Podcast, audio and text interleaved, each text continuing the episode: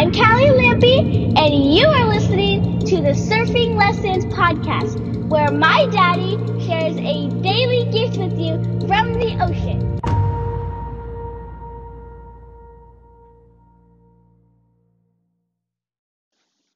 All right, everyone, welcome to the Surfing Lessons Podcast. I am your host, Ryan P. Lampy, and today's surfing lesson is slow down to move forward. Last time I went surfing, I was walking down the reef. It was super slick. The waves were splashing on top of the reef. There's moss. It is super slippery. I have busted my ass way too many times. Bruises, cuts, holes in my wetsuit, um, dings in my board, all kinds of stuff from falling down literally at this one particular spot, but lots of places on the cliffs, cliffs, lots of rocks. I've seen people, I've seen some of the craziest things happen. I'm sure you've seen them too on video. I've literally seen them in person here. And I'm so excited. I was getting in the water like for a pretty short session, and I was just like, I wanted to get in the water so badly. I felt like I didn't have much time, and I was super excited. I wanted to get in the water, and I'm running, running, running. I have everything going, and I get to this very mossy, wet part on the reef right before I get to the water. It's about about a uh, say seven yard stretch, maybe six, seven yards. So it's a good little ways. I mean, um, yeah, it's super slippery. The thing is, it is super, super slippery. The water washes up on it sometimes. And I was all excited. I was running, jumping around with my board, ready to get to the water. And then I get to this spot right where it gets really slippery, and I feel it with my feet, and I slow way down. And what's crazy is everything inside of me wants to just jump. It wants to just go from spot, like leap on the rock like a gazelle, and just get in that water. Take a huge leap and jump for it, maybe slide or something. I'm just, I want to get in the water so badly. But I know from personal experience that it doesn't work, or at least usually does not work. I'll fall, I'll hurt myself, and then I end up spending more time dealing with my board busted up or my body busted up or something, or just trying to get back up on my feet. Or maybe I get washed up by the water. Like some consequences could happen. And so I need to slow down. In fact, not just slow down, but even get strategic with where I'm putting my feet looking at the different holes in the reef I can stick my toes, my feet inside of, where it's usually like the roughest parts that kind of hurt actually. Well, they're the safer spots because the smooth, soft parts of the rock and the reef, well, they're slippery. I think my foot is planted and then boom, it goes out from underneath me over my head. So I have to slow down and get strategic and not just slow down, but literally parts at certain points in it, I slow down to a crawl. Like I'm on all or on three, my two, my two, uh, my feet and one of my hands. And I'm kind of crawling with my board in my arms, trying to get down to the water. And I'm sitting there thinking, like, man, I want to just burst into this water. But there's just no other way around it. Like, I have to slow way down to go surf? Where in your life are you in such a hurry? You're so excited. You're so excited to get some badass results. You're so excited to get your marriage going, get your business going, get the weight room going, get like get your body in shape, whatever it is. You're so excited, but you need to slow it down. one that like well, I'll give you one literal, very, very literal place in my life where this has proven to be the most true. And it's crazy because this one place has taught me so much about the rest of my life. And that is freediving. I know this is a surfing podcast. You're going to have to bear with me. I am a waterman. I love the ocean. I love fishing. I love hunting fish. I love spearfishing. I love snorkeling and freediving. And one thing about freediving, holding your breath, is when when your diaphragm, like you hold your breath for, I can hold my breath about four minutes.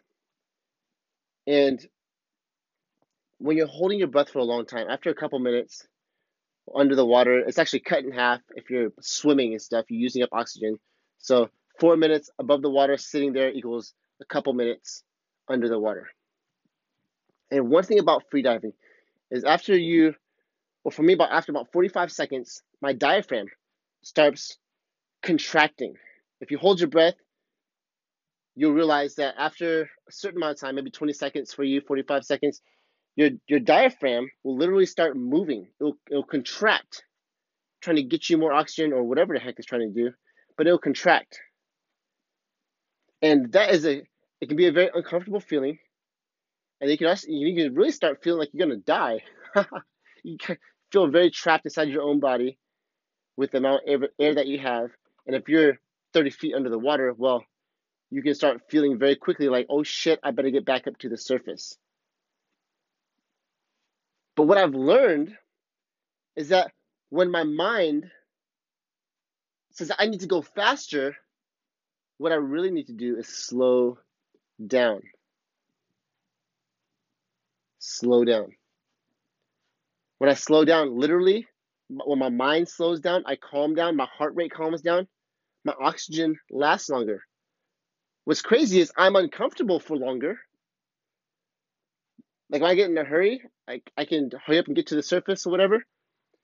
But like I'm literally draining the crap out of my oxygen because my whole body, not just my physical body, but my brain, which consumes a lot of my energy, a lot of my oxygen, will start consuming and burning my fuel, burning my oxygen up.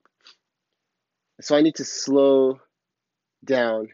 And that moves me to the surface. That moves me to where I want to go when I just slow down. If I get in too much of a hurry, I could literally die. I'm underwater and I panic, I get too excited or too driven. Like I just, I gotta go, I gotta get to the surface, I gotta go somewhere, I gotta do something. Instead of just relaxing, calming down, and slowing down, it could literally kill me. Now that's a very dramatic thing, but I've learned so much in my life from that because I'm a very passionate guy, super excited, and I'm all for passion. It's one of my like I love passionate people. I love people who have drive and passion so much. It's like one of my biggest values. Passion. I love passion. At the same time, my passion has gotten me into a lot of trouble many times. And so in the same way, I remember when I first got into coaching big time, even a couple years ago, doing coaching training I'd get back home and I would be with just Lucy, and Lucy was doing coaching training too. And I we'd have so much stuff that we were learning, and we wanted to just apply everything. And then as we went to more and more coaching, like all this stuff started coming to the surface. All this stuff started coming out inside of us. All these truths, a deeper level of honesty that we had no idea existed. We had lies and stuff inside of us that were so deep. We had no no clue.